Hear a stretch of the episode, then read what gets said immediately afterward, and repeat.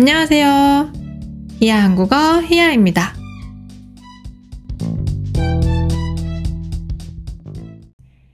여러분, 혹시 이런 말 들어보셨어요? 무슨 띠세요? 여기에서 띠는 사람이 태어난 해를 12가지 동물들의 이름으로 부르는 건데요. 올해 2023년은 토끼해예요. 그래서 올해 태어난 아기들은 토끼띠예요. 한국 사람들이 나이가 어떻게 되세요? 대신 무슨 띠세요? 라고 물어보는 경우가 종종 있는데요. 특히 좀 나이가 있으신 분들이 이렇게 말하곤 합니다. 저는 58년 개띠예요. 한국에서는 띠를 가지고 단순히 나이를 계산하는 것 뿐만 아니라 띠를 나타내는 동물의 특징에 따라 그 사람의 운명이나 성격이 어느 정도 정해진다고 믿기도 하는데요. 그래서 신문이나 인터넷에서 매일 띠별 운세도 볼 수 있어요. 띠를 기준으로 오늘 어떤 하루가 될지 어느 정도 예상하는 거예요. 당연히 과학적인 증거는 없겠죠? 믿거나 말거나입니다. 그냥 재미로 보는 거예요. 예를 들어서 오늘 토끼띠의 하루 운세를 보면 친한 친구와 속 깊은 얘기를 피하는 것이 유리하다. 친구가 부담스러워한다. 이렇게 나와 있는데요. 이런 얘기 들으면 100% 믿는 건 아니지만 친구랑 얘기할 때 조금 신경 쓰일 수도 있겠네요. 띠 문화는 다른 아시아 나라에도 있는 걸로 알고 있는데요. 나라마다 조금씩 다른 동물의 띠가 있다고 들었어요. 중국은 한국하고 똑같고요. 일본은 돼지띠 대신에 멧돼지띠가 있고, 베트남은 토끼띠 대신 고양이띠가 있다고 들었어요. 음, 그럼 베트남은 올해 토끼띠가 아니고 고양이띠인가요? 베트남 청취자 여러분, 알려주세요. 이렇게 나라마다 조금씩 다른 띠를 가지고 있지만 새해가 되면 올해가 무슨 띠인지 생각해보고 새해에는 더 좋은 일이 있기를 바라는 마음은 다 비슷하겠죠? 그럼 여기서 한국에는 12종류의 띠가 있는데 어떤 동물들이 있는지 궁금하지 않으세요? 그리고 나이를 계산하려면 순서가 필요한데 어떤 순서인지 궁금하지 않으세요? 여러분의 궁금증을 풀어주기 위해서 제가 옛날 이야기를 하나 해드릴게요. 어떤 동물들이 있는지 한번 들어보세요.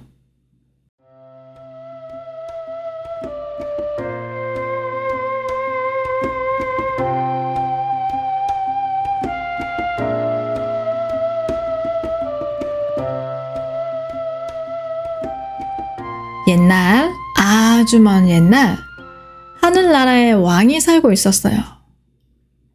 하늘의 왕은 하늘 아래에 사는 동물들에게 특별한 임무를 맡기고자 했어요. 그 특별한 임무는 하늘나라의 문을 지키는 문지기가 되는 거였어요. 1월 1일 새해 첫날 일찍 도착하는 순서대로 12동물에게 하늘나라의 문을 지키는 임무를 맡기겠다.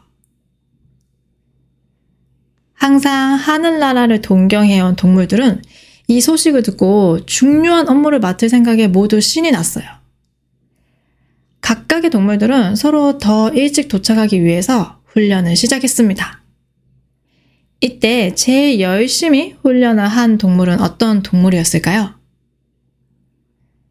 누구보다도 열심히 훈련한 동물은 부지런한 소였어요. 모든 준비를 마친 동물들은 하나둘 하늘나라로 출발하기 시작했어요. 그동안 열심히 훈련한 소도 자신만만하게 출발했습니다. 부지런한 소가 제일 먼저 출발하는 걸 지켜보던 쥐가 생각했어요. 나는 몸도 작고 힘도 약해서 이 대회에서 절대 이기지 못할 거야. 아휴, 어떡하지? 쥐는 걱정이 이만저만이 아니었어요. 근데 이때 좋은 생각이 떠올랐어요. 아하! 저 방법이 있었지? 쥐는 재빨리 소 등에 올라탔어요. 역시 머리를 써야지. 손은 등이 간지러웠지만 그냥 파리인가 생각하고 부지런히 길을 떠났어요. 마침내 하늘나라의 문 앞에 도착한 소는 아직 아무도 도착하지 않은 걸 보고 소리쳤어요. 음메, 역시 내가 1등이다. 그때 하늘나라에 오는 내내 소 등에 숨어있던 쥐가 폴짝 뛰어내리더니 하늘문에 먼저 쏙 들어갔어요. 부지런한 소야. 미안해.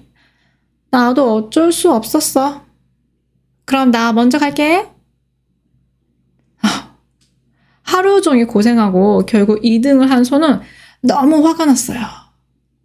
소는 그때부터 언제나 눈을 크게 뜨고 주위를 살피게 되었어요. 잠시 후 세 번째로 호랑이가 땀을 뻘뻘 흘리면서 도착했어요.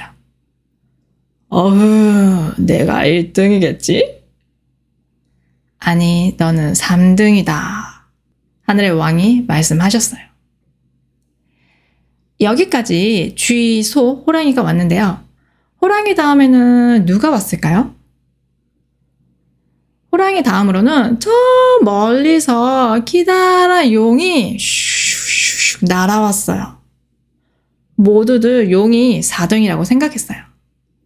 근데 그때 갑자기 어디선가 나타난 토끼가 깡충, 깡충 용의 머리를 지나서 하늘문에 한 발 먼저 도착했어요. 하늘의 왕이 용한테 물었어요. 너는 날아올 수도 있었는데 왜 이렇게 늦었느냐?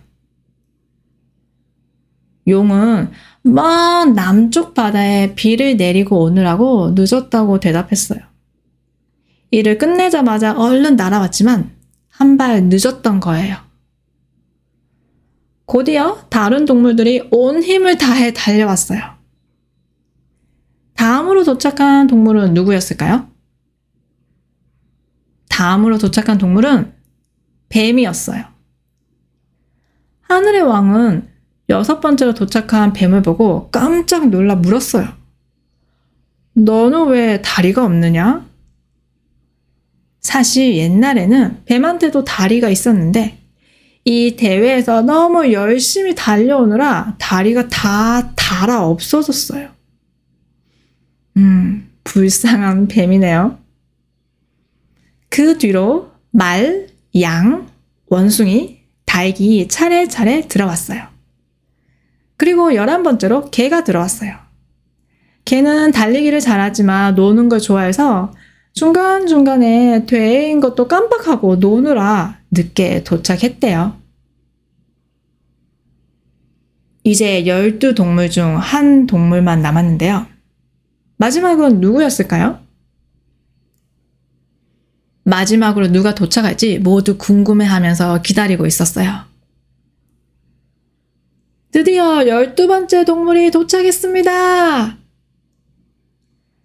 마지막으로 도착한 동물은 돼지였어요. 돼지는 하, 하, 숨을 헐떡이며 말했어요. 배고파요. 먹을 것 좀 주세요. 돼지를 마지막으로 돼는 끝이 났고 하늘의 왕은 열두 동물을 차례차례 발표했습니다. 1등 쥐, 2등 소, 3등 호랑이, 4등 토끼, 5등 용, 6등 뱀, 7등 말, 8등 양, 9등 원숭이, 10등 닭, 11등 개, 마지막은 12등은 돼지. 이렇게 대회가 끝나는 것 같았는데 그때 고양이 한 마리가 뒤늦게 도착했어요. 저는 몇 등인가요? 안타깝게도 13등이야. 대회는 이미 다 끝났어. 이 말을 들은 고양이는 너무 화가 나서 온몸을 부들부들 떨면서 말했어요. 이게 다쥐 때문이야. 절대로 용서하지 않을 거야. 쥐와 고양이에게 무슨 일이 있었던 걸까요? 알고 보니 쥐가 출발하기 전에 사실 고양이를 우연히 만났어요. 그때 고양이가 대회가 며칠이냐고 물어봤는데 쥐는 고양이를 이기고 싶어서 거짓말을 했어요. 대회는 1월 2일이야. 원래 대회는 1월 1일이었죠. 쥐는 원하는 대로 1등을 했지만 그때부터 고양이에게 잡힐까봐 두려움에 떨면서 살게 되었습니다.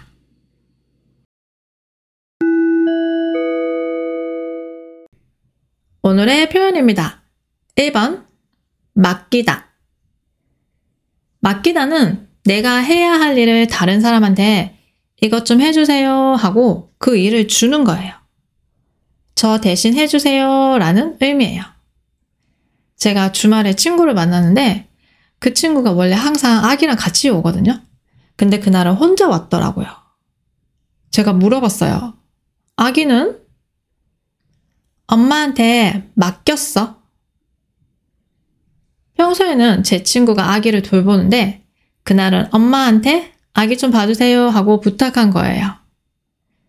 그래서 제 친구가 친구 엄마한테 아기를 맡기고 혼자 나왔어요. 저는 운동화가 너무 더러우면 제가 직접 빨지 않고 세탁소에 맡겨요. 세탁소에 가면 더 깨끗하게 빨아주시거든요.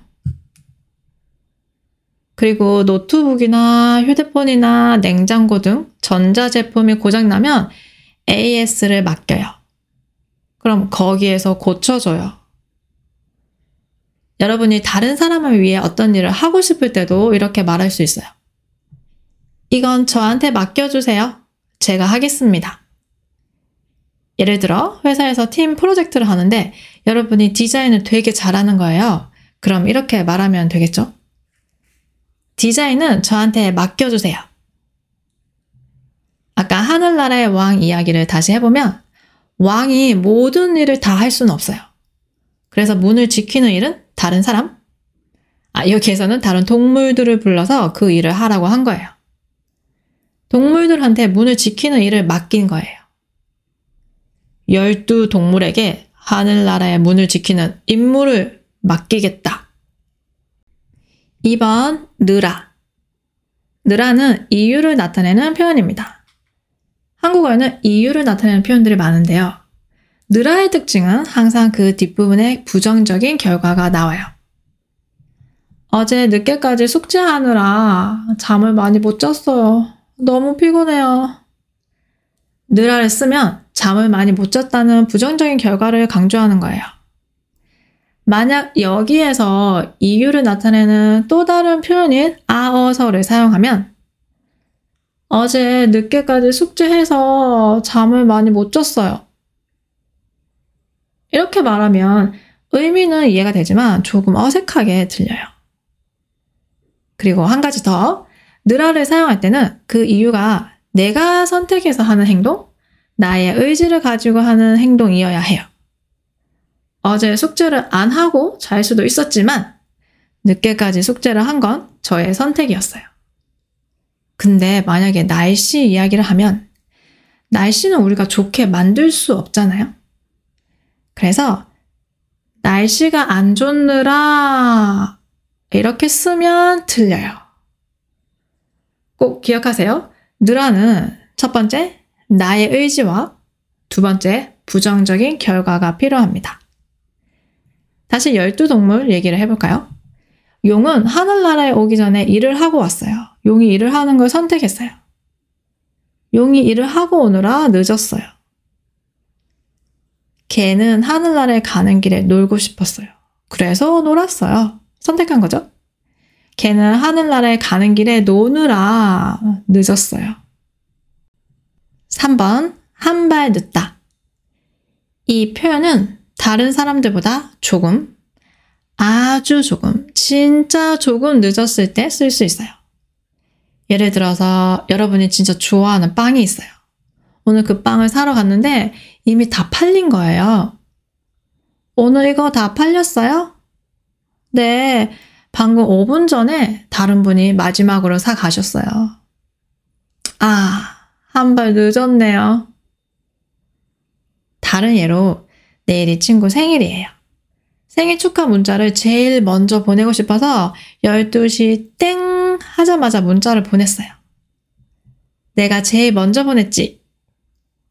고마워. 근데 한 발 늦었어. 내 남자친구가 제일 먼저 보냈어. 여러분이 문자를 보내기 1분 전? 30초 전?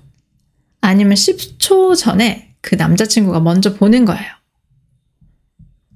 아까 용 얘기를 다시 해보면, 용이 하늘문에 도착하기 바로 전에 토끼가 아주 아주 조금 먼저 도착했어요. 아휴, 용이 한 발 늦었네요.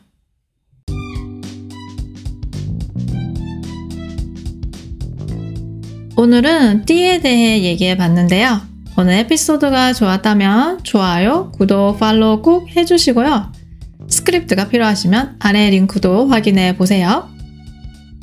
오늘도 들어주셔서 감사합니다. 다음에 또 봐요. 안녕!